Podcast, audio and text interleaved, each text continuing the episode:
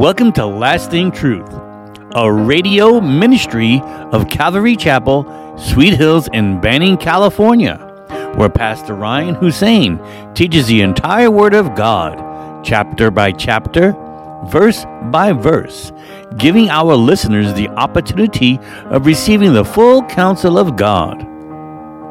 In today's program, we are studying the book of Romans, chapter five. Here's Pastor Ryan. Paul would say in Romans eight, fifteen through seventeen, "For you did not receive the spirit of bondage again to fear, but you received the spirit of adoption by whom we cry out, Abba, Father.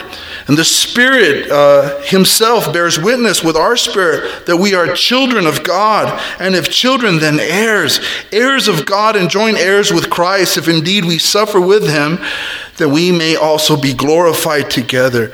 We didn't receive this spirit of bondage to fear, right? But we received the spirit of adoption, by which, how do we know we're saved even? It's because before I used to not cry out, Abba, Pops, God, Father, help me. But now I do. Something changed in me when I believed in Christ, that I, I felt like I had access. I felt like I had the right to cry out as a child. And here I am, one who was, you know, fatherless, who God became my father. And how did I, how did I know instinctively that I can now cry out to God and he'll hear me? Best deal ever. I don't know why sinners don't step up. And, dro- and angels wonder, like, what's wrong with people on earth? He forgives you of your sins. He adopts you as sons and daughters. He gives you his, uh, the Holy Spirit. You're going to heaven and you're not going to be judged for your sins. I don't know why they're not lining up. I do know it's because Satan has deceived them. If they knew the reality of hell that awaits them, I'm sure that they would repent many more. But this is why churches need to preach on hell more often and stop with all the fluffy messages that ignore hell. There's a reason why the gospel is called the good news, because there's really bad news. In Galatians four, Paul would repeat that same, you know, type of, of verse, "And because you are sons, daughters," I would say, "God has sent forth the Spirit of His Son into your hearts, crying out, Abba, Father, Abba, Papa," you know. And so Paul explains, like, the love of God has been poured out on our hearts. But what is it, what is the characteristic of God's love? What does it look like? We, we, we were just told that it's been poured out in our hearts, but how do we how do we share that with the lost? You know, the love of God can be poured out into your heart. They're going to be like, what? But what does the love of God look like? Paul begins to describe it. And this is the love of God. This is what, how big God's love is for us. Indescri- indescribably huge. Paul says, "For when we were still without strength, in due time Christ died for the ungodly." So this is what the love of God looks like. "For when we were still without strength," without strength means when we were feeble. And if you look up the word feeble, it means weak. It means destitute of much physical strength. Infants are feeble at their birth. Infirm, sickly, debilitated by disease, debilitated by age or decline of life, not bright or strong, faint, imperfect, not strong or vigorous, as feeble powers of mind. It's it's weakness in general. And yes, it described physical feebleness and weakness. But when we come to Christ and we acknowledge that we we can no longer do it without him, are we not acknowledging him that we are weak and without strength? That spiritually we're bankrupt?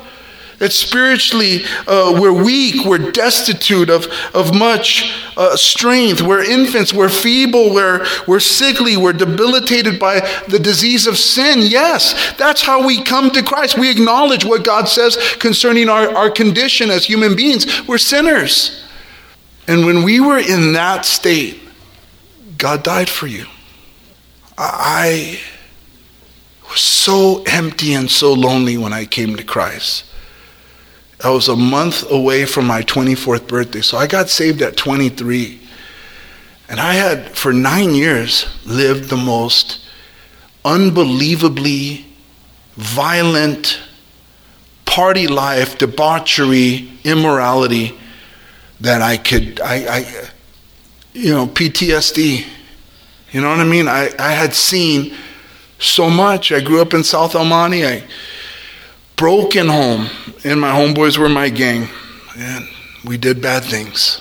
Bad things happened to us, and we've seen a lot of bad things that kids should never see or do at fifteen, at fourteen, at sixteen, at seventeen, nineteen, eighteen, or eighteen. I see, I can't even count. It was so bad. nineteen, twenty, twenty-one, twenty-two, twenty-three. twenty-four. God saved me when I could have gone to prison or I could have died. That's where I was. So when I came to Christ, I was feeble, feeble, feeble. Oh, the tough guy was feeble. Mm-hmm. I don't. I, don't, I think one has to be feeble. Has to have a sober look at their condition to be saved by God. I really do. He who is forgiven much loves much. And we all have been forgiven a whole lot. It's just perspective. You don't have to have a crazy background. Some of the nastiest sins are from people who've never punched another person in their life.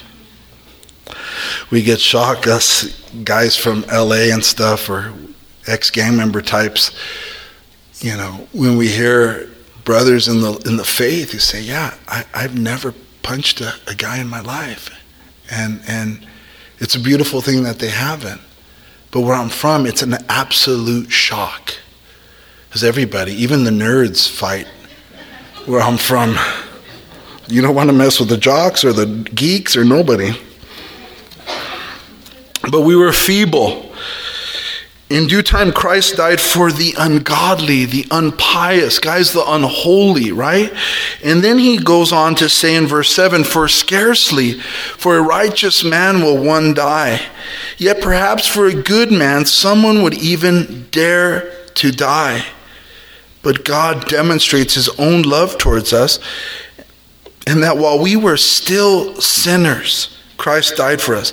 So still sinners mean as, as we were still being sinners, when we when we were still doing wickedly, when we could care less about God and we were living for ourselves, it was at that moment Christ was was was dying for us, reconciling us, even when we were his enemies. Paul says, for scarcely Or scarcely for a righteous man one will die, yet perhaps for a good man someone would even dare to die. Paul is saying that it is it is a rare thing in our world. It is rare for, you know, a good person to take the place of a, of, of a righteous man or woman who's going to die and say, no, no, no, kill me instead.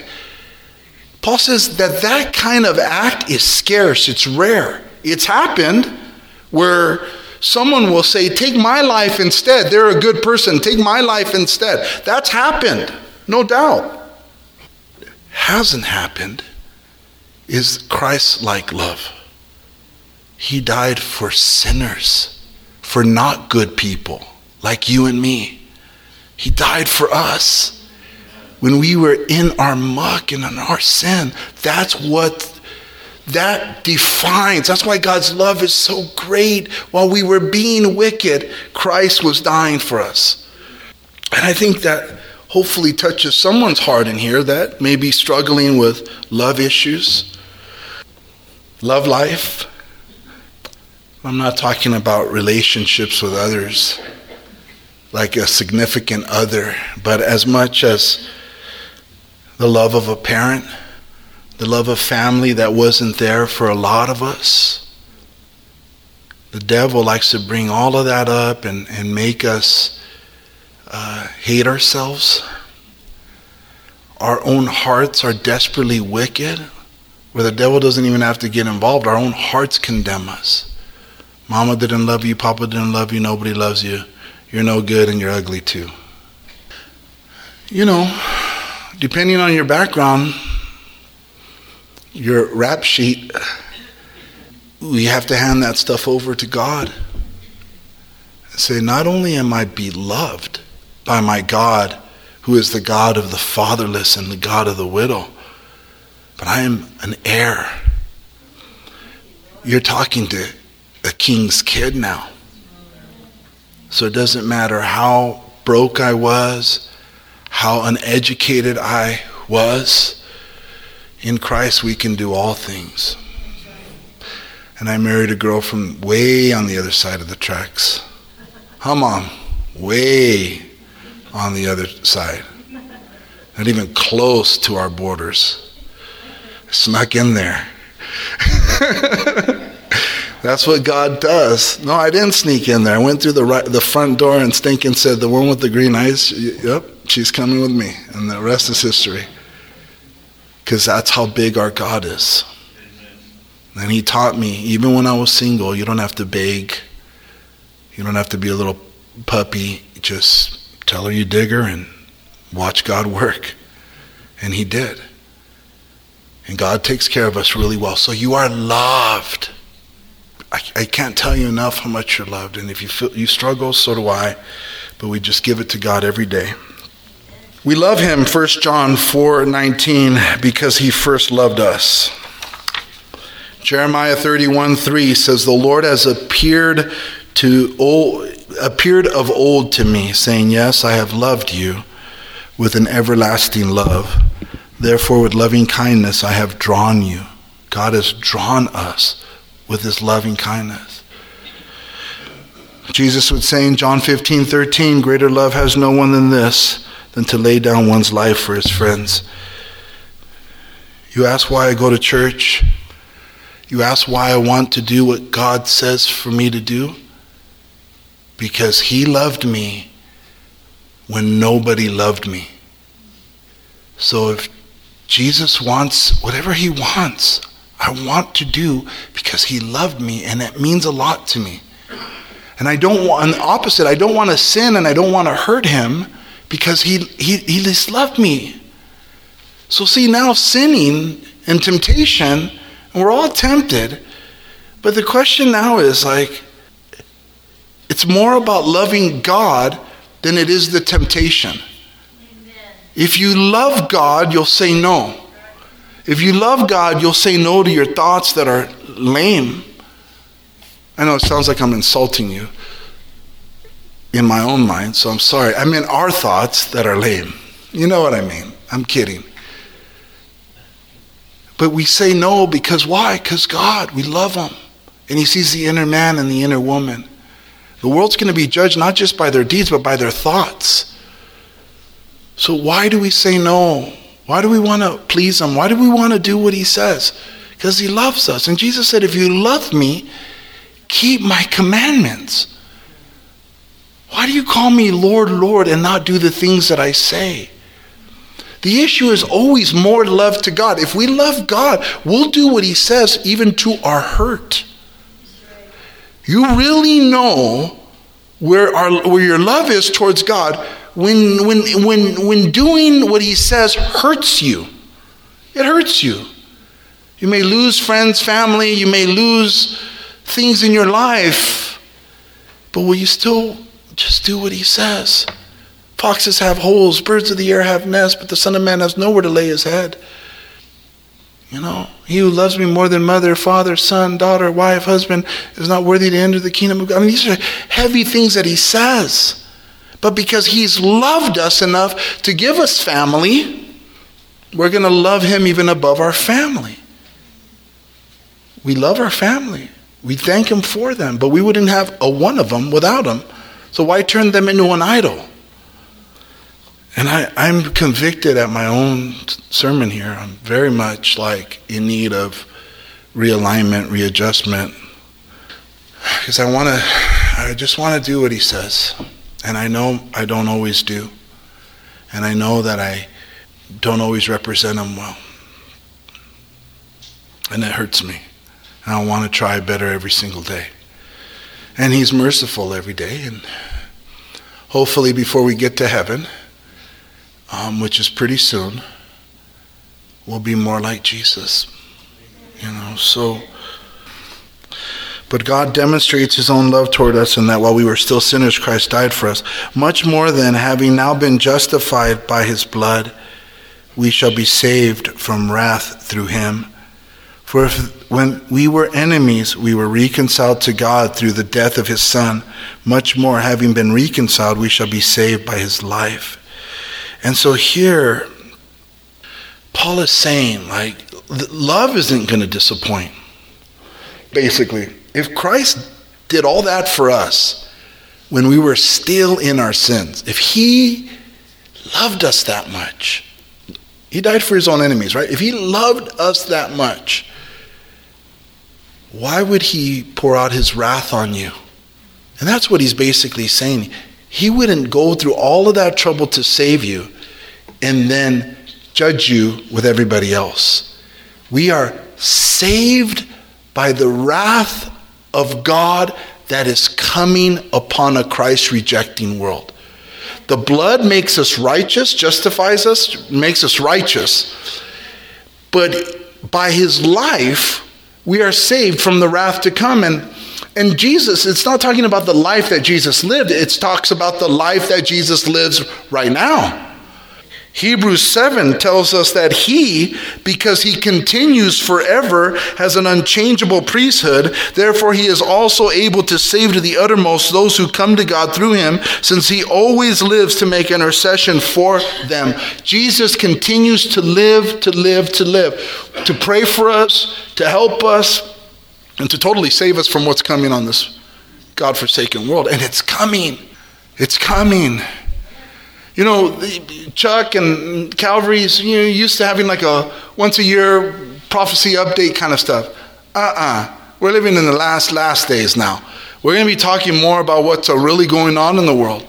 There's a lot of conferences. There's a lot of things talking about prophecy, talking about the one world government, talking about the World Economic Forum guys, and all of the, all of the, the technologies that are coming out, all of the, the corporations that are in line with the government to do the government's dirty work, as what happened with uh, COVID, right? It's the it's the corporations that are putting people in line, right? It's the private businesses that are putting people in line.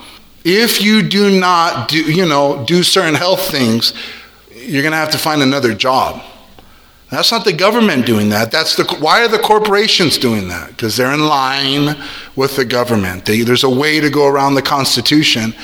And, and that's that's that's around the world happening. That's around the world happening. And we're in the last days. It is a beast system. And we know Revelation thirteen tells us that the Antichrist is, you will not be able to eat unless you take his mark. You will not be able to eat, to buy, to sell, unless you have his mark. But the Bible teaches that he's not even going to come onto the scene until the church is out of here. So we're not going to see him, but we're seeing his system being built as we sleep. And many churches are asleep. But take a look around. Take a long prayer walk. Smell the roses. Ask God to give you discernment. These guys aren't even hiding it now. We'll hit more to that. The Antichrist is going to come, and he's going to bring havoc after he first brings peace. But we're going to be out of here. And then in the middle of his reign, the Lord's going to, you know, pour out judgment upon this world in the Great Tribulation. Read about it in Revelation. That wrath, you won't have to go through it. I won't have to go through it because of the blood of Christ and because of my faith in him. But everybody else that rejects Christ, our loved ones and our friends, let's just be honest, our neighbors, there is no way for them to get to heaven at that point other than to die for not taking that mark. And look at how many people complied quickly. And I get it in the beginning. I'm not condemning anybody. In the beginning, there's all kinds of fuzziness, and but it's been so long. It's all come out in the open. The statistics were, were falsified. All of, the testing was false. All of it, the numbers, it's all come out now. For why? To warn us, to put our guard up, to be wise as serpents and gentle as doves, because it's coming again. The next, you know, disaster, they say. And we all have to get in line because it's emergency powers. I'm not in bondage anymore. Not to drugs, not to alcohol, not to immora- not to sexual immorality like I was as a kid. I'm not, I'm not in bondage to no government either.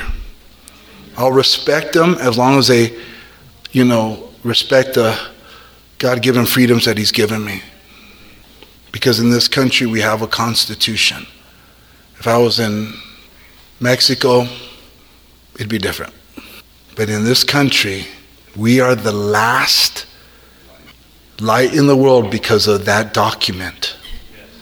But our country, I'm, I'm, a, I'm a, hey, listen, listen, listen. We we vote, we protest, we call our congressmen. We do those things to push back, that perhaps God would give us a, rep- a reprieve, a little pushback. But this place is going to burn. There ain't no helping the United States. Your, the United States is only hope, is your prayers and your, your ac- actions. But yeah, I don't see the United States in, in Bible prophecy. I see Mystery Babylon being destroyed in stinking one hour. And that looks a lot more and more like the United States. We are a wicked country, a wicked country. And there is a remnant of God-fearing people, but we are nothing to be proud of. Amen? Father, we thank you for your love, your grace, and mercy. You are good, Lord. Our citizenship is in heaven. But while we're here, Lord, I pray, have mercy on our country. Have mercy on our children. Have mercy on our schools. I pray for the kids of our country. That we would, they would learn to love one another, that they would learn God and how you made us all from Adam and Eve, one human race, Lord. Help us, Lord, as parents and grandparents to teach our children what is right and to stand against the things that are wrong. Lord, we know this is not our home, but while you have us here, strengthen us, Lord. Fill our hearts with great joy and peace, knowing that you're on the throne. Use us for your glory. Bless our humble church. We thank you for this place. Amazing, Lord. Thank you. Bless it. And while all heads are bowed, if there's anybody here who would like to receive Jesus Christ as Lord and Savior, and you're ready to give up your sins, repent, please raise your hand, and I can lead you in a prayer. Is there anybody here who needs to do that? We want to give everyone an opportunity to do that. There's nothing that Christ cannot save you from. But he will not force his kingship and his love upon you. You have to say, yes, Lord, I'm ready. He can change you. He changed me. Is there anybody here who needs to do that? And Father, we thank you again for our time and pray your blessing upon our fellowship and upon the food. May the conversations be edifying and sweet, Lord. Help us to love each other as unto you. In Jesus' name we pray, and together we say, amen. Thank you for joining us today at Lasting Truth Radio. If you're in the area, come on out and join us for Sunday services at eight thirty a.m. and at ten thirty a.m. or Wednesday evenings at seven p.m. We are located at thirty thirty-five West Nicollet Street in Banning, California. You can also find us on YouTube or Instagram. If you'd like to donate to our program, please do so on our website at c c sweet hills dot org and hit the online giving tab. We hope you will continue to tune in as we journey through the entire Word of God with the teaching of Pastor Ryan Hussein at Calvary Chapel Sweet Hills.